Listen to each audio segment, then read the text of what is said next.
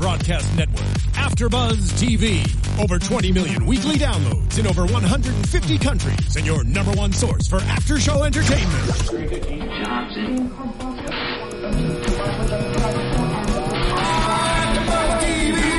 TV, the destination for TV superfans, producing after shows for over 300 of your favorite TV shows, interviewing celebrities and showrunners, and bringing you behind-the-scenes exclusives. All thanks to E Entertainment's Maria Menounos, producer Kevin Undergaro, and internet leader Akamai. Now, let the buzz begin!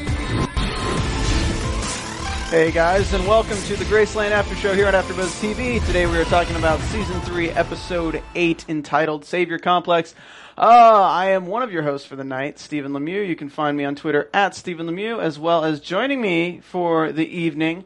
I have an amazing co-host here. We have Stephanie Georgie. Hey, Steph. Hey, hey, hey. So, all of you are probably noticing that Steven is awkwardly somewhere else, but that's because uh, Stephen Lemieux is a boss and he's both uh, engineering and hosting this episode. Like, Yeah, unfortunately, we're a low on our staff tonight. Sta- no, just a lot of crazy stuff happened tonight. So, Yeah, so we're uh, we're rocking it out. There's Rocking out. Stephanie's uh, Twitter there. You know, you can see Yeah. it right there. It's uh, at Stephanie Georgie. Go ahead and give her a follow. So this was a great episode, guys. I thought it was uh, I thought it was really strong. It kind of took care of a lot of the stuff that's been lingering that we were kind of like a little bit Mm-hmm. over. Uh, after a few episodes, some things just kind of didn't didn't mesh. They did. They were interesting stories, but we kind of got rid of them. This one really showcased uh, Charlie's acting skills. I really enjoyed that. I also enjoyed Mike kind of going through his his motions. We're going to talk about Charlie's storyline, then we're going to talk about Mike's storyline. We're going to wrap up with Briggs' storyline. So Stephanie's going to kick us off for Charlie. Charlie. So, unfortunately, last episode, Charlie loses her baby while she is thrown into the swamp with the assumption that she is dead. But we're lucky because uh, Amber grabs her, except for we see it for two. Di- we all see it as what she's like helping her out and being a good friend. Yeah. But I don't know, Charlie eventually sees it differently. And the first scene that we see this episode between Charlie and Amber is when they're discussing uses Amber because they think Charlie is dead. Oh yeah, they just want to replan the entire thing, but they can't use Charlie because Charlie they think Charlie's dead, so they have Dale come back who doesn't know that she was still pregnant but knows the whole swamp situation.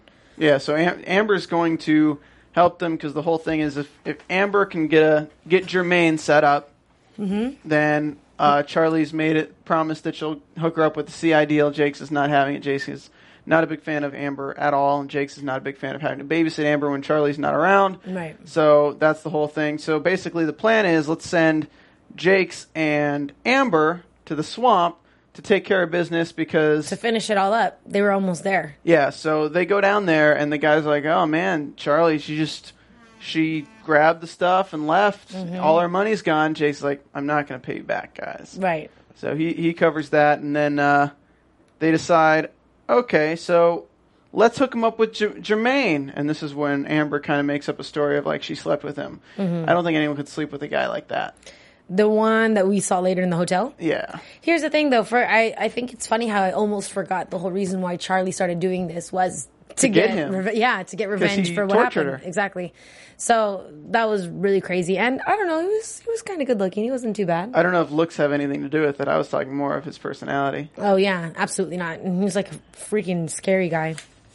So they the whole plan is they're going to get uh, they set up this entire case where they're going to get Jakes in the Jakes in the apartment building with uh, Jermaine and they have everything all lights are going and I'm like this cannot be that easy and lo and behold it can't be that easy because as they go into the building to set it up Jakes has the keyword of that sounds reasonable Right. and nothing's more suspicious than saying a keyword several times. Right. That sounds reasonable. Oh, Yes. that's pretty reasonable. Oh, you know what? That sounds and really reasonable. Nothing happens. And he kept like looking like you're giving away, Jakes. I know.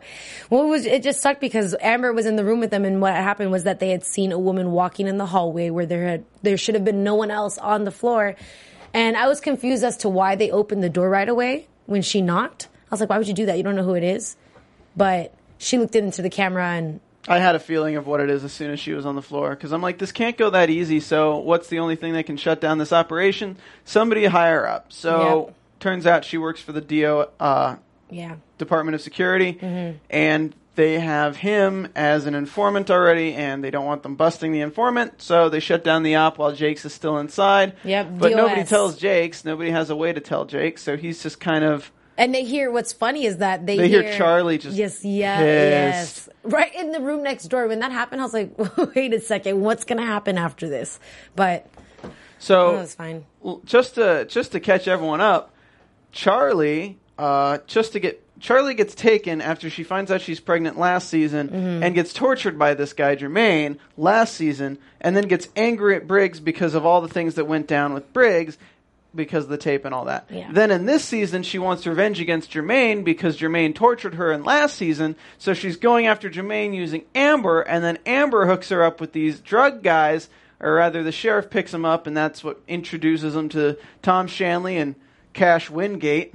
Yep. Great name. Shout out to Tom Shanley from last episode. He was on our after show. Shout out. And then she loses the baby, going after the guy that she was going after because he tortured her while she had the baby, so she loses the baby.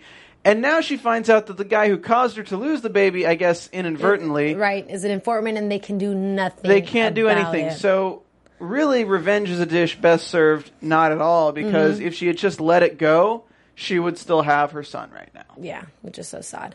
Um, I thought it was nice to see Charlie act the way that she did once everything was over because it just goes to show you, yep, this is the kid of a mobster.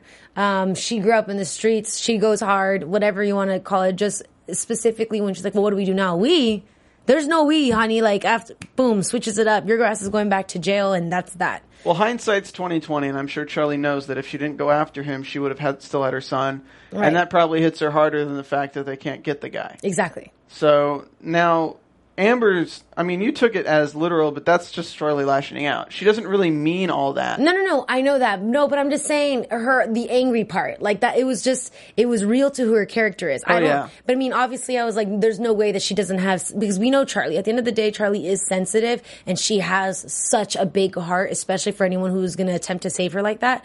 But I'm just saying, it was just it was that street in her. I feel like that came out. I, I mean, it's it. realistic. She's just a badass. Mm-hmm. There are criminals walking around right now that are working for the FBI, but they're still doing criminal things while they're working for the FBI. Yep. And they're safe because of it. Yep. And you know what? I'm sure there's tons of cases where wires get crossed and this happens. Probably Right. not as often as we think, Right. but probably happens maybe once or I was an a year. informant when I was 18. Really? No. You probably shouldn't say that on air if you were. Kidding. I wish that'd be sick. Hurry, guys! That was my whole. This is what I have to deal with, guys. It's insane. I, I'm not even at the table, so Steffi G just I has was this trying to roll over and I was like, wait, my headphones are plugged in. So is the mic. I can't go anywhere from right There here. you go. Um. So yeah, with Charlie, that's it's pretty sad. It's sad. And then to finish her story specifically, um, I really, really loved it. We see Amber go back into jail, which for a second I thought that she was going to continue to be on the show as an informant. But if we remember, uh, Charlie was explaining to Amber who her dad was and where he came from, and that when she put him into jail, what she would do is send him an origami frog every time. That means safe travels, I believe it was, right? And Amber was in her stall and she had like an envelope and she opened it and it was a little pink frog origami. And so I thought that was really great. Charlie had her day to like kind of relax. And because she had explained that to Amber, she remembered and Amber got really like emotional about it because I think she saw, you know, realness to it. It was, it was value. So I thought that was nice. And then it ends with that and her with Dale, which I was so excited. Jakes, why is his character so damn good? Because Brando J's the man. But in addition to that, I'm just saying, generally, I mean, Brandon, boy, I, you are the bomb. I love you, and you're an amazing actor. You really are. But I'm just saying, the writers, I, I am obsessed with the way they wrote this character and who he is, and who he is to his friends. I'm worried that we're not getting enough of his character, though. Mm, I'm remember that I I think we're good because his character I feel like is the safest. Everyone else has the potential to die, except for him.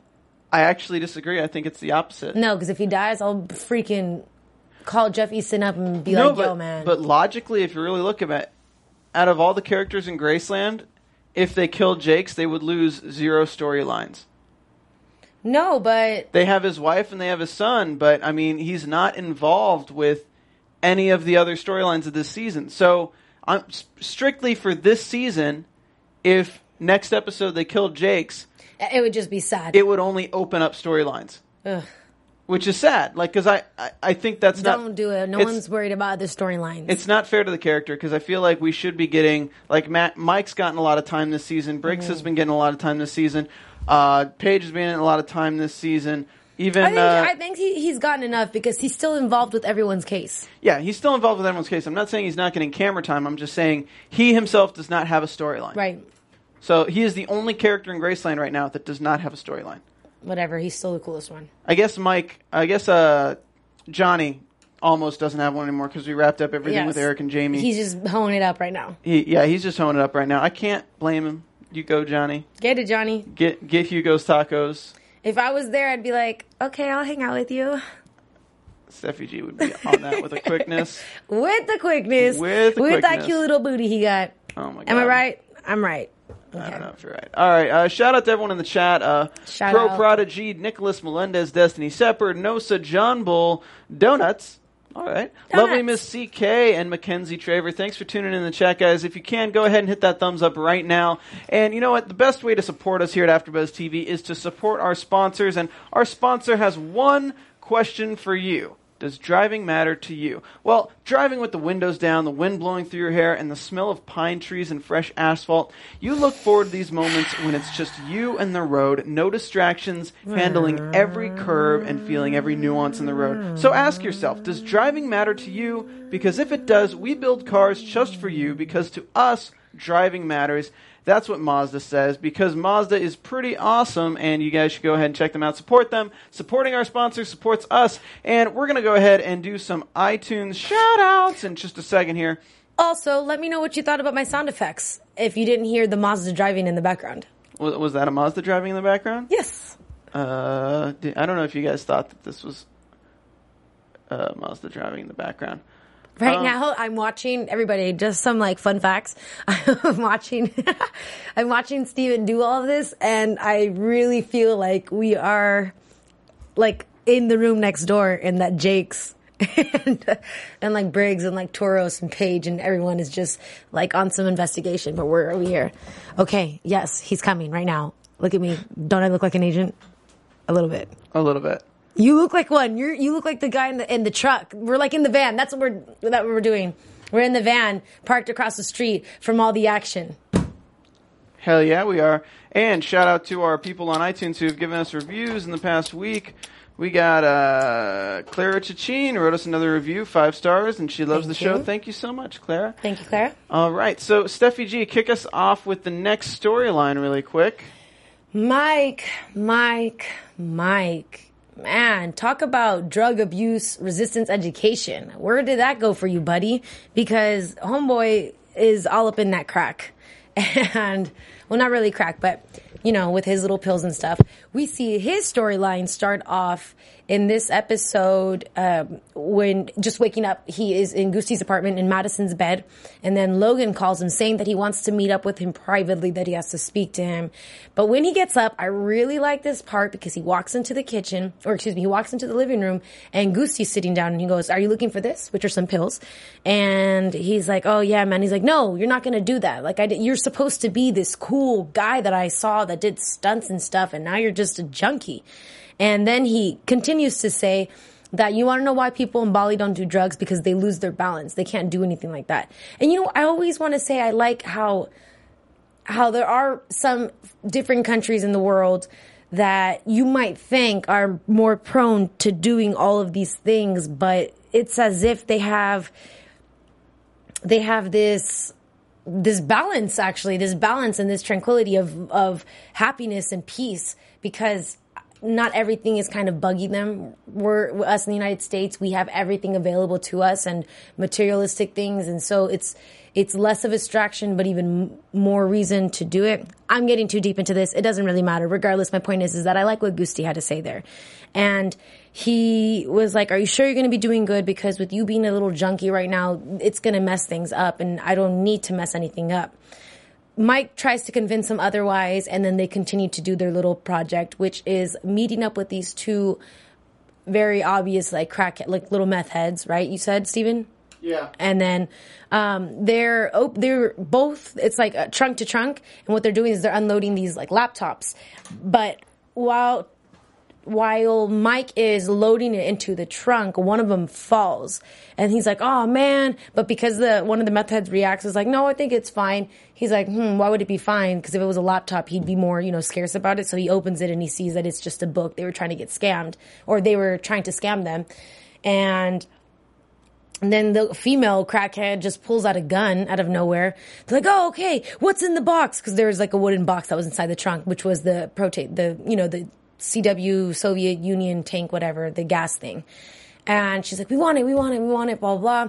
And then I'm literally watching, thinking, when is Mike gonna use like some of his FBI ness to get the gun out of her hand? And what he does is that when he turns around, he grabs the book, he hits the gun, the gun falls, but like his dumb ass for using for smoking some pills he drops the gun his reflexes are off he's not quick enough and he he drops it and so then you see it black out. And then all of the sudden i'm by myself right now everybody. Okay. But all of the sudden he um he yeah it just blacks out. And then the next thing that we see is he's tied up in this meth head's house which is ridiculous. And he's kind of like all blurry and everything. And goose they're beating goosty up. And you're just watching this thinking bro what are you thinking? Why did you do that? Pay attention. Literally this is why you don't do drugs and they're kind of stuck there so he has oh and remember prior episodes, we heard that what this tank was was that it was like a gas thing. That the first thing that starts happening is that you start kind of losing control of all of your senses and your bodily fluids, and ultimately dying a miserable death. And these dumbasses, excuse me, are over here just hitting the tank, trying to open it, trying to figure it out like some ignorant dummies. And Mike is trying to tell them to stop without letting them know exactly what it is because he doesn't want to put himself in the position where they ask and you know, he has to tell him because Gusti's kind of looking at him like, why does he know all of these things right now when he shouldn't? Because Gusti barely let him in on that whole thing.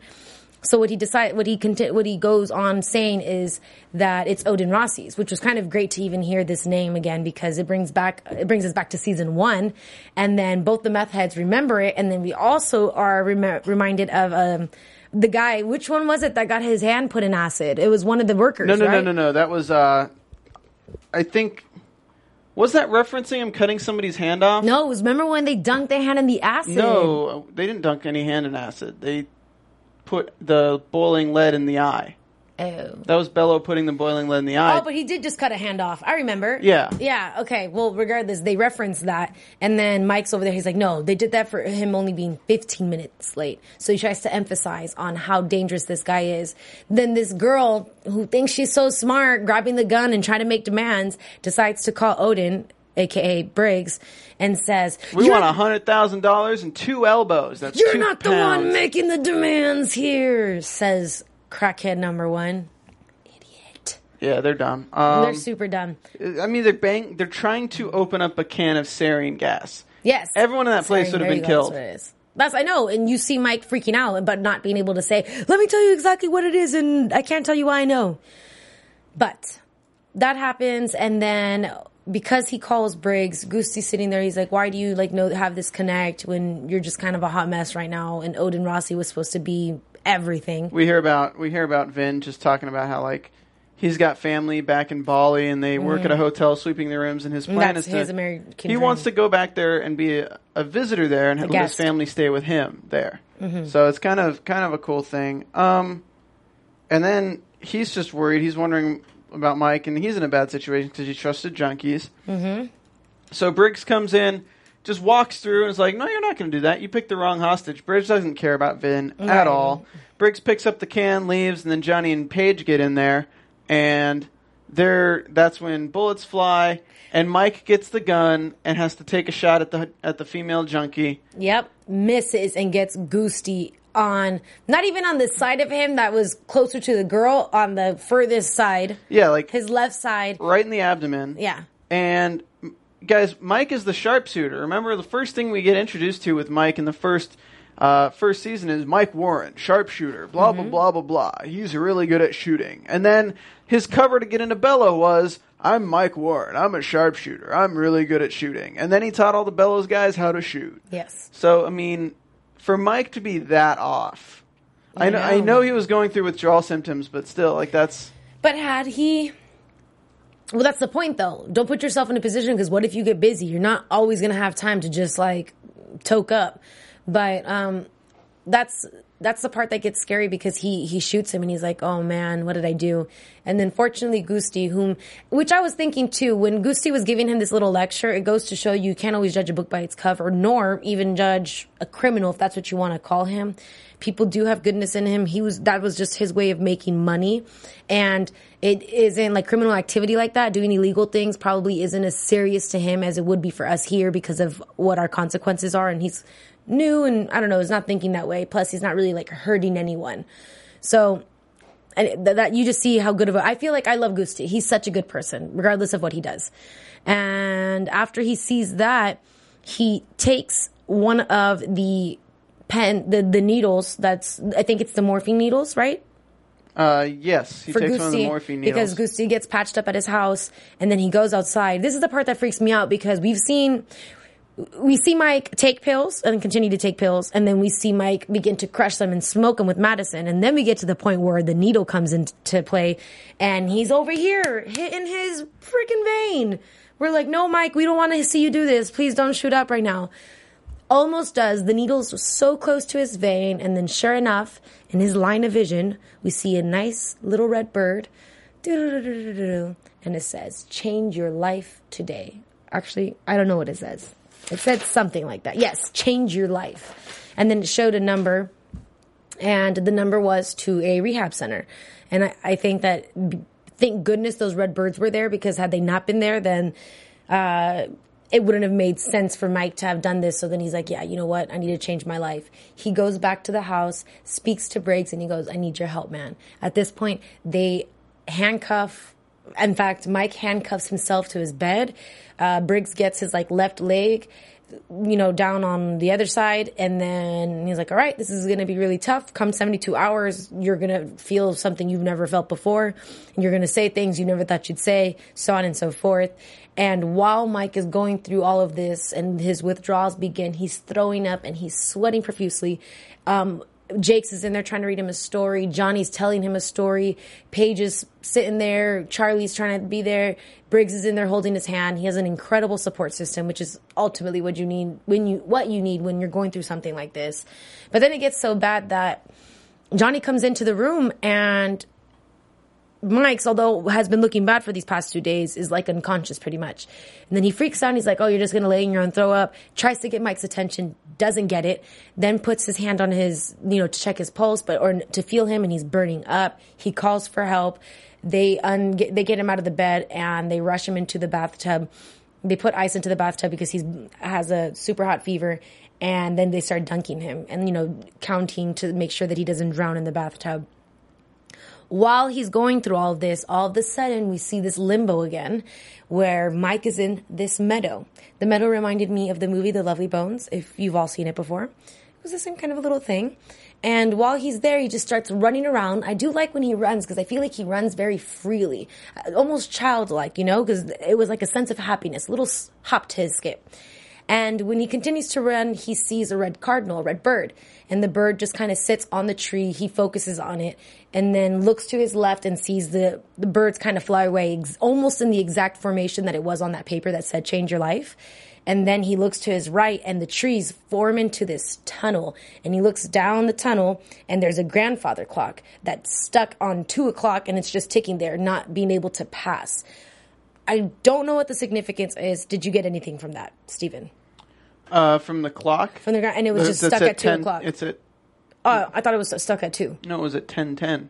Oh, okay. Remember, uh, that's why he was always talking about 10, 10, 10, like the tens. The clock was stuck at tw- 10, 10, and he saw the birds, and he just immediately knew how many there were. It so was it's like a 10-10. And I then he wakes feel like up. he just really wants to watch Alice in Wonderland or something. 'cause That's that's, exactly I mean, that's what what I it, thought. That's what it felt like. I don't know. It felt super Alice in Wonderland. But yeah, so then he gets that and you see him kind of just and then he comes back to his consciousness and they pull him out of the tub and then Briggs is like, Man, that's twice now. That he's pretty much died and came back. Uh, but fortunately this helps him out and we see Mike's pretty face when he shaves that beard off. Then he goes on that run that probably wouldn't have really happened in real life. And it was nice. Yeah, I don't know. It.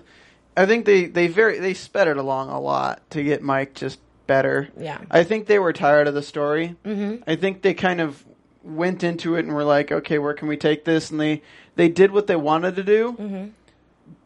But I felt like they kind of decided, okay, this is this isn't. There's a more interesting story to tell with Mike actually being Mike than with Mike being Junkie Mike. Absolutely. I'm wondering at this point if we're going to see Vin again because Mike kind of really felt bad about Vin. And Vin was like, "I'm going to go home. I don't want to deal with this anymore. I I, don't want to do this." It's like you grabbed the cell phone, you grabbed the canister. Like, what, what are you even about, man? Mm-hmm. You shoot me, yeah. shut me in the He's ass. like, that's why you don't work with junkies. Show is is bad. I don't work with junkies. I don't work with junkies either. Um, yeah, and then that's that's pretty much Mike's storyline. He says thank you to Briggs and looks out. Oh, psych. Then he goes to see Logan because he was supposed to see him. And while he's sitting there, which I can attach to the beginning of the story because we see Briggs looking at the exact same photo that Mike pays attention to. So Briggs saw the photo that Mike was paying attention to, and Mike was talking to Briggs about. well, now they know which car he drives. No, Mike was talking to Briggs about Briggs keeping an eye on a car, Mm-hmm. and Briggs says the license plate number. So when Mike goes into his office at the end, Mike sees the license plate number. Is like, I thought Briggs was working Sarkissian's. Why is he getting the license plate number and keeping tabs on this license plate number for Logan? Um, right. So that's why Mike's really suspicious because without having heard from Briggs's mouth that license plate number, he wouldn't have known. Okay, what's going on? So Mike was actually expecting Briggs to do something and so he wasn't that surprised when he saw Briggs driving. He was surprised they took him. Right. Okay, I was wondering why he just let it kind of happen. I mean, I figured it's because you can't just jump out and help them when it's those bunch of guys in the van. Yeah, so Side note. kind of crazy though. So Briggs is kind of taking Side note, Logan drives a Chevy Cruze. So do I. Okay, continue. a what Chevy Cruze. It's a great car. They uh, if you guys notice the really on the nose advertising for the new Toyota Camry, it's bold. Go ahead and give us a thumbs up on the video. Even the scene when they're in the car with Johnny, and it's And just like, his oh, phone. oh, let me charge my phone. Hands free charging. Ha ha ha ha ha. Oh my god, That's guys! awesome. I would have been like, all right, I'll get the car. Done. that was great. Anyways, so Mike sees Logan get caught up and then sees Briggs drive away. Briggs, what are you doing to us? Are you good or are you bad? You're so good that you're bad. Yeah. Okay. And then then we have Briggs. Oh man. The beginning of the episode starts with Briggs and Toros, where last week we saw him get picked up. And it was exactly what we said. We're like, oh man, it's, it's what Tom Shanley said also. He's like, they had to have been watching him. They had to have watched them come out of the police off, the police station. And I knew, I knew that's what they wanted to pay attention to, to see that all of them were, would have gotten released so quickly. So they knew better. They set it up to see what was going on. And of course, what do they see? They see Johnny wipe his tattoo face off. And because of that, we hear that what Briggs did to get out of that situation was let them know that he was a CI, which is an informant, which isn't an agent, but at least he told them, which I'm still surprised that they didn't kill him after that. So what he did was he told them he was a CI, but he's a CI out for himself. So like CIs are still technically criminals; they're criminal Right. informants. Um, so he said, "I could have given you guys up a while ago, Right. and I didn't because I want to work with you guys." Right. Like it was more of his. So we get this Thing. tense moment where Martoon Sarkissian's on the phone, and they're finding out whether Martoon wants him to kill Briggs or wants him to keep him alive. Interesting fact: Ari's the one who's on the phone with Martoon, and it's not Toros. Mm-hmm. And Ari gets off the phone and is like, "He's trying to decide whether or not to kill you. He has Says he decided to keep you alive. Silence, silence, silence, silence. To keep you alive. Toros is- I, I, I should have killed you when I had the chance. Yeah, but you didn't. Damn it! You didn't, Toros. That was me hitting the Hitting the cage? Yeah. um. Yep. And Toros gets butthurt again. All right, Toros, we get it. You want to be in charge? It's little man syndrome. Um, just kidding. I'm sorry for all for all the little ones out there. Interestingly I got love enough, this scene, the scene where Briggs talks about the license plate to Mike, and the scene at the end where he's driving the car after they t- capture Logan, pretty much the only pieces of this storyline in this episode. Yeah. It's really quick. I do want to say, and I'm, I got so much heat for it yet last week when I was talking about how Paige should just sleep with Toros. I never said Paige should just sleep with Toros. Johnny said that this episode, which I thought it was funny because I had mentioned that last episode. People are saying they wanted to punch me and they hated me for saying that Paige should sleep with him. I wasn't saying Paige should sleep with him. I'm saying it's unbelievable to this point to expect that she can keep her cover And indefinitely yeah. without sleeping with him. Right. I think at some point she has to sleep with him or her cover will be blown. I'm not saying that she has to. I'm Mm-hmm. Not saying that she it's necessarily required that she does it. Yes. I'm just saying that there comes a time when you're a cover for a female teasing a guy, Right. Where if you turn down the advances so far, and especially in the when there are two of them alone in that room and they're beating like that, like there's only so many times you can get out of the situation without the guy thinking, okay, something's up, or just Right. not even calling him again and being like, all right, screw it, this girl's not going to do anything. Yes. So when Johnny said that episode, I'm like, yeah, to like, stay involved and to stay in everything is, but yeah. I know. You and got to she's- do what you got to do. She says, look, look, I'm not going to do that, and I don't mm. want to do that. It's fine. perfect example. Eva Mendes in the Fast and the Furious. She was sleeping with her with that guy, and she was just an undercover. Yeah.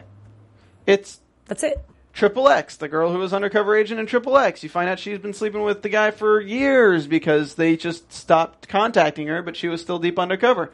What are you going to do?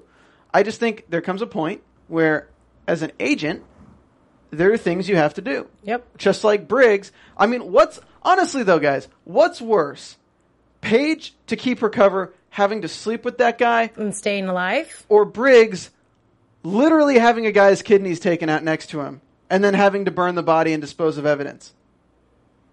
You're right. I'd I mean, to be sex. perfectly honest, I'm not trying to be a dick here, but I'd like rather have sex. Just use a condom. Briggs straight up had to Toros is to- not ugly. He's actually really hot. even though like Briggs had to be with a guy who straight up harvested organs from somebody and then had to help clean it up. Ew, that was disgusting. I know. That was so sad. Yeah. So No, I feel you on that. Briggs has a harder cover to keep. Mm-hmm. So It is what it is. It's it's in in this case, it's the only time where you're like, it's just part of the job. And we're not talking inappropriately, but just it is what it is. I feel let's you on that. let's do some uh, shout outs to people in the chat, see what they're talking about. So Stephanie Georgie, awesome sound effects. Oh, talking about the, the car. Stephanie crazy. Stephanie is crazy, is what Destiny Separate said. Pro Prodigy says finally Mike is back. That's what we were saying. Nicholas Melendez. Um, does anybody know the name of the song they played during Mike's comeback montage? I don't know it. I'm sorry. A lot of people are really People are it. so good when they focus on the music. I'm always like, oh my god, what's happening? Like I just focus on the scene. I didn't I didn't even realize there was music in the background. Uh, lovely Miss CK says, I almost turned the channel when Mike was about to shoot up. That's my line in the sand with the whole Mike's Edition storyline. I wouldn't be able to watch that. And yeah, Me that too. scene, like you're just, That, it's like, that's the part we were like, no, don't do it. Like th- that's it's funny for you to be put in the position where you're like, that's just disgusting. I don't even want to see it. um, I will say, guys, never try to break a break a syringe needle like how Mike tried to bend it. They don't bend; they break. And if they break, It'll they just- shatter, and then you'll cut yourself on it. Ow! And then you'll be like, oh, dang it. And if they bend, then you're the if- morphine got to me. I'm kidding. Yeah, you'd have to be a pretty damn thick needle to bend. I don't think they would be doing that. but uh, yeah, that was the episode. I mean, it was quick, quick coverage of the episode. There wasn't really. Nothing. Yeah. Paige is hanging out. Johnny's, you know, sleeping around. Jakes is helping everyone out. You go, Johnny. You sow those royal oats until we can get Jamie Gray Hyder back on the series. Oh, Lucia. Lucia. I have a funny video that I'll I'll post up one day for Throwback Thursday.